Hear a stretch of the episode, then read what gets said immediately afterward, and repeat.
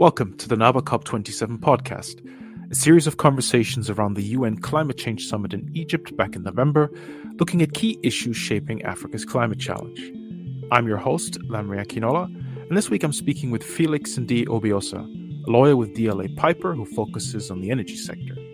We discuss what a just energy transition in Africa might look like, and why the world needs a bit of a reality check about how the continent can and should power its economies. Thanks for coming on the podcast, Felix. Great to have you. Uh, thanks for having me, Lanre. It's, it's good to be here. Before we get into the topic, we're talking about renewable energy and Africa's energy transition today. Just tell us a little bit about yourself, what you do, why renewable, why the energy sector is interesting to you, why climate change is relevant to what you do. I'm a lawyer at DLA Piper in London. I advise on developing and financing energy projects.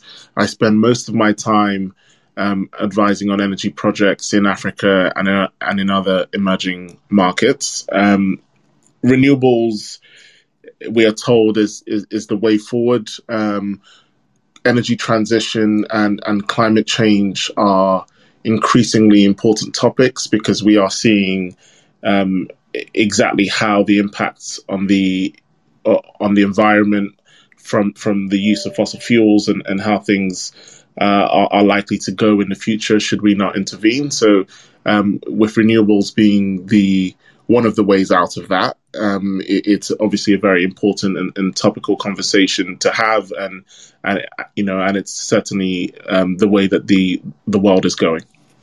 Great, Th- thanks a lot, Felix. Absolutely, we all know that Africa is facing some of the most severe impacts from climate change, and few issues are as critical to moving the needle in that respect as the energy transition.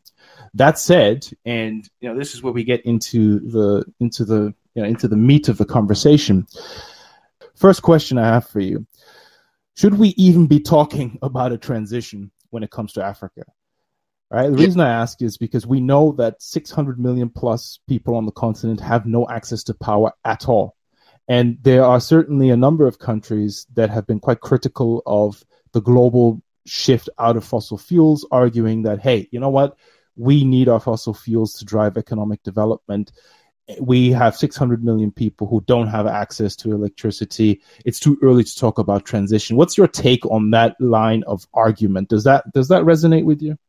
Yes, it it, it does. Um, I, I, think I think we need a dose of realism here. Um, now, energy transition is obviously very important.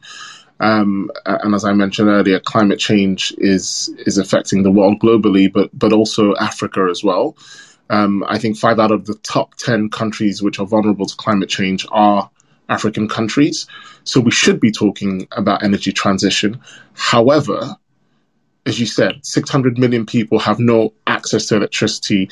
That means no electricity for schools, uh, for offices, for hospitals, to refrigerate food, for vaccines uh, as a result, we also have to focus, our main focus should be on powering African economies uh, by any means necessary. But of course, climate change is important, and this is and energy transition is important, and this is something that we should be aware of, and we should certainly be holding more developed countries accountable for. Let's dig a little bit deeper here in terms of the renewable sector. Uh, what you know, putting aside, or not putting aside, but you know, with the context of Africa being so exposed to climate change, there is also a, a certain certain sense of urgency behind the need to develop renewables. And what we do know as well is that Africa has huge potential for renewable energy. Now, what I'm hearing in conversations that I'm having around this is that, you know what, the fossil fuel argument doesn't necessarily stack up, that actually renewables are becoming more competitive and that they can also now be increasingly deployed at scale. And that, you know, once you look beyond the obvious hydrocarbon economies like Nigeria, Angola, Algeria, a lot of African economies aren't actually that well endowed with fossil fuels. So in many ways, it feels like the time might be right to start looking more seriously at renewables.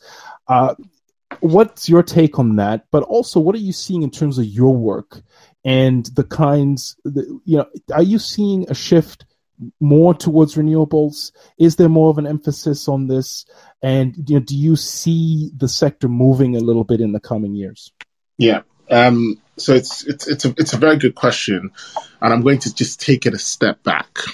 Um, before we even start talking about renewables, I think we also have to ask ourselves what energy transition actually means for for African countries uh, and and their people. Now, energy transition for Africa and energy transition for the developed world are not the same things. In, in an African context, this can mean building refineries to to to stop um, to stop the import of of, of refined oil and, and other products. This can mean uh, more more gas to power, um, as for example, countries such as Nigeria have been flaring was flaring gas for years, um, but is now working on three major gas pipelines. Um, we we really have to understand the context of Africa and where Africa is at. Now, in terms of renewables being more competitive and and its wider application, again, let's look at the world economy as it stands. Let's let's look at the world as it stands. Um, we have, especially in the more developed world in Europe, we have increasing inflation. We have uh, an energy security crisis resulting from the Ukraine war. Um, and whilst people keep talking about how much more economical investing in renewables is today, it is it is likely in the short term at least to become less so because of rising inflation uh, and because for example even even africa which has some of the key metals for say uh, for say wind projects or, or, or, battery storage doesn't actually have the refining capacity for those um, for, for, for those uh, rare earth minerals. As a result the the, the price of these uh, raw materials are likely to, to go up and this is incredibly important when looking at how and if um, projects are, are, are bankable and, and, can actually be financed and, and, and built. Now, in terms of what I see in in my in my work, um, I think if anyone has been watching the news over the last six six months or so, um, I, I, think it's quite clear, especially here in the UK, for example, we we are experiencing uh, issues in terms of energy prices uh, and Europe as a whole resulting from the war. Um, and it is it is no surprise that um, European countries ha- have looked to shore up their uh, access to gas resources. Um, and as a result of that, we are seeing increased investment into gas, which is a key transition fuel. Um, and it does, despite what some people might say, it does really fit in to the narrative of energy transition because gas is, is a lot better than, than burning coal, uh, for example. Yeah. Um, so we're seeing increased investment into gas. We're seeing European countries uh, visit uh, rich uh, oil-rich African states. Yeah, they, are um, flocking to Africa at the they moment. are they are flocking to Africa. We're seeing increased, you know, interest even from the U.S., even from uh, the European Union, Union as a, as a body in, in terms of actually ensuring um, gas supplies to Europe. So yeah, so there's like I, I like what you say about the need for a reality check and the the the current situation does it does it does sort of suggest that look things might be slowing down here a little bit vis-a-vis this energy transition. And we, we're yet to hit winter in europe. So we'll see how serious it gets right? Because uh, it, it, it may it may get much worse before it gets better. But are we looking at a long-term trend here or is this kind of a bit of a knee-jerk reaction to what's what's happened this year? We all know about uh, the, the war in ukraine and the effect that's having or or you know, or are we looking at a longer term uh, kind of dialing back of the narrative around let's get out of fossil fuels as quickly as possible? Um, I mean, we're certainly seeing a, a, a dialing back, um, and you know, I'm, I'm, not entirely aware of the of the stats, but but I, am pretty sure that the war has has taken us back in terms of in, in terms of uh, a move towards net zero. Um, and yes, there is increasing investment into into fossil fuels, into both oil and gas, although more so gas. Um, and I think just we just have to be a little bit more realistic. Now, it doesn't mean that you know trying to achieve net zero by say 2050 isn't possible, um, but we have to be clear that it has to be the the developed countries, the highest polluters, that bear most of that pain and if not all of it, and not Africa. We have just just looking at it, Africa contributes less than three percent, had contributed less than three percent of historical emissions, and about four percent of, of, current emissions. That is a drop in the ocean in in comparison to the rest of the world, and we really have to be realistic about how we go forward, and and hopefully, COP twenty seven and, and recent events has really injected that dose of of realism in, into those discussions. It, it, sounds to me like you're a proponent of the just transition narrative, which is the, the the general argument that well we didn't we didn't start the fire, so now don't turn to us to to put it out, right? uh, we we need to worry about driving our own economies before we start talking about decarbonizing and getting out of fossil fuels. Is that a fair fair comment? Yes and no. I, I, like I said, I think the the priority has to be on powering African economies. It has to be. We we need energy, and we need to. You know, it's it's the it's the lifeblood of any economy and, and, and the growth of that economy. But of course, we can't close our eyes to the realities of climate change. But the focus has to be on securing, you know, increased development and increased financings of of, of energy projects in Africa of any kind. To be honest, mm-hmm. um, I don't think the the average person on the ground is concerned about climate change when when they you know they don't have electricity in their homes when their fridge doesn't work. This is not this is not their concern. Um, and, you know, it is really incumbent on, African leaders to try and hold um, more developed economies accountable uh, and and to get them to, to do most of the work and to bear pretty much all of the pain of transition. You you mentioned financing, and th- this is of course one of the one of the critical areas in terms of not just renewable energy projects but power projects in Africa in general. It's getting uh, one a lot of investors or the investor community in general is quite hesitant when it comes to deploying capital on the continent, especially vis-a-vis renewables. But of course, we're also we're also entering a period of, let's say, you know, worsening financial and fiscal conditions. You mentioned earlier inflation, right? We know interest rates are rising. There's a flight to safety in terms of you know money flowing out of emerging markets.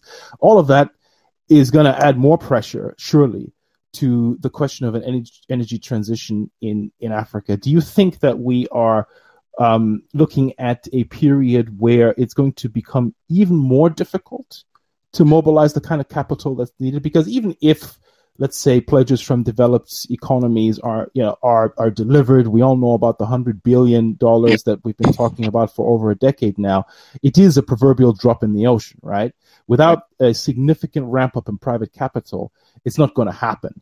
Uh, what is your take on the, the the outlook in that respect are you optimistic or cautious about where things are going vis-a-vis private investment into the sector, be it renewables or gas or oil or whatever? Yeah. Um, interesting about the 100 billion. I, I, don't know, Lanre. Have you seen it? Because I'm not sure I have. Um, I think some of it, some of it is there out there somewhere, but, uh, you know, don't quote me on that.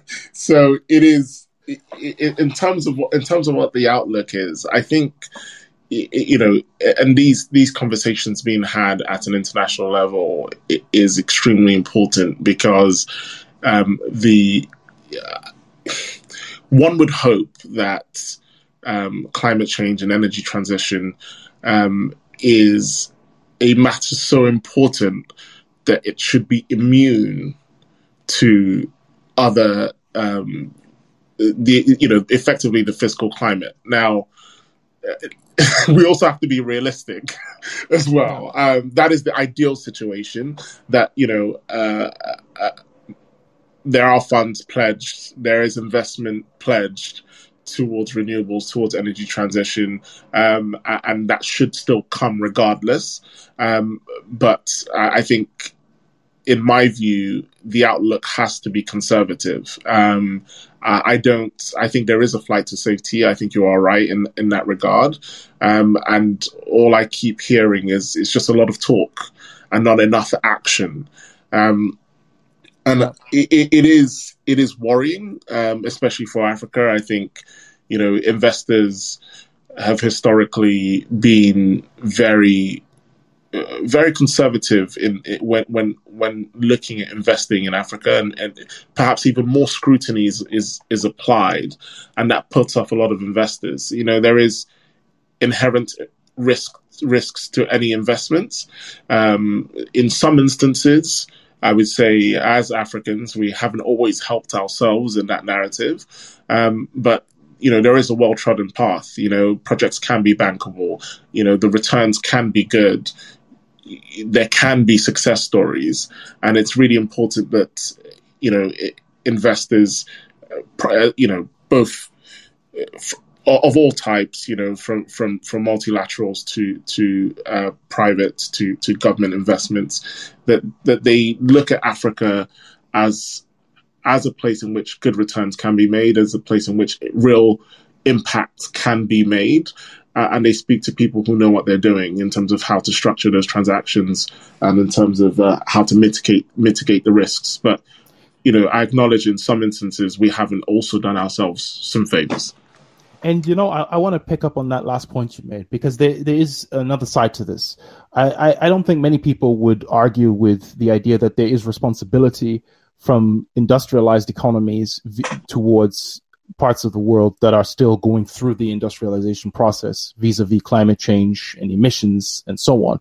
But at the same time, of course, Africa also has to kind of step up, right, in its uh, ability to deliver bankable projects, as you've said, but also put in place kind of regulatory frameworks that are needed to really catalyze more investment, uh, to develop the infrastructure, the associated infrastructure that's necessary to scale up these types of investments. So it, it's not a one way process, right? The, the, there's also some responsibility on the side of African economies to kind of step up their game a little bit and drive the process on their end rather than just kind of wait for the world to do something.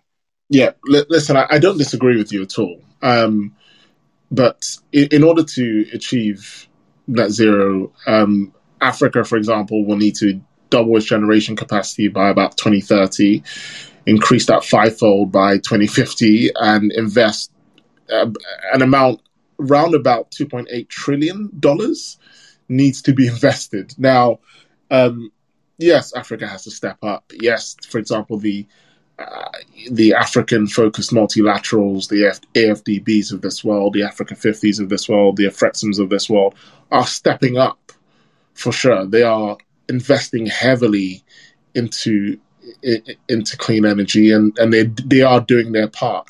But 2.8 trillion dollars is a huge, huge amount of money. I, I that's mean, a lot of money. That's it's, a, a, money. it's, a, it's even in 2022. Money. That's a lot of money. Exactly, and and Africans can't do that by themselves. Um, and should that investment not materialize, then we have to keep doing what we have to do to keep the lights on, literally. Mm-hmm. Oh, I hear you. I hear you. Now, Look, sorry, it, go on. Yeah, sorry, sorry to cut you off, Lanre. Like, just in terms of, of regulatory frameworks, I hundred percent agree. You know, we do have to put in place uh, regulatory frameworks that are friendly to investments, um, but also, uh, you know, protect um, African countries and ensure that you know it is a fair exchange in terms of developing those projects powering Africa, but also giving um, investors and, and, investors their returns. Now, you know, we've seen instances in, in various African countries in which, for example, PPA tariffs have sought to be reneg- renegotiated. Now, we can ima- you can imagine that this has um, such a significant impact on a project which is either in the in the process of being developed or is already operational, um, and you can understand how investors feel about this and how they feel uh, and and how this impacts their return or even just the profitability of, the project in the first place whether or not it's making making any money enough money to even break even now we we definitely have to put in, into place across Africa, and some African countries are already there and are, are much better than others. Um, but we have to put into place uh, regulatory frameworks that are friendly and that that are safe, and and you, you know you know from the outset what you're going to get out. Absolutely. Look, uh, there's a lot more to be said about this, but uh, time is is always against us. Uh, one last thing I want to just throw at you is in terms of COP27, what would you say is the most important or some of the most important things that need to come out of COP27 vis-a-vis energy in Africa? Yeah, um, I'm going to keep this very brief and very simple. Um, more investment into renewable energy in Africa. Um, money does talk in this instance, um, and it is just that simple. Um, we we need money in terms of investments, uh, not aid, but investments into projects.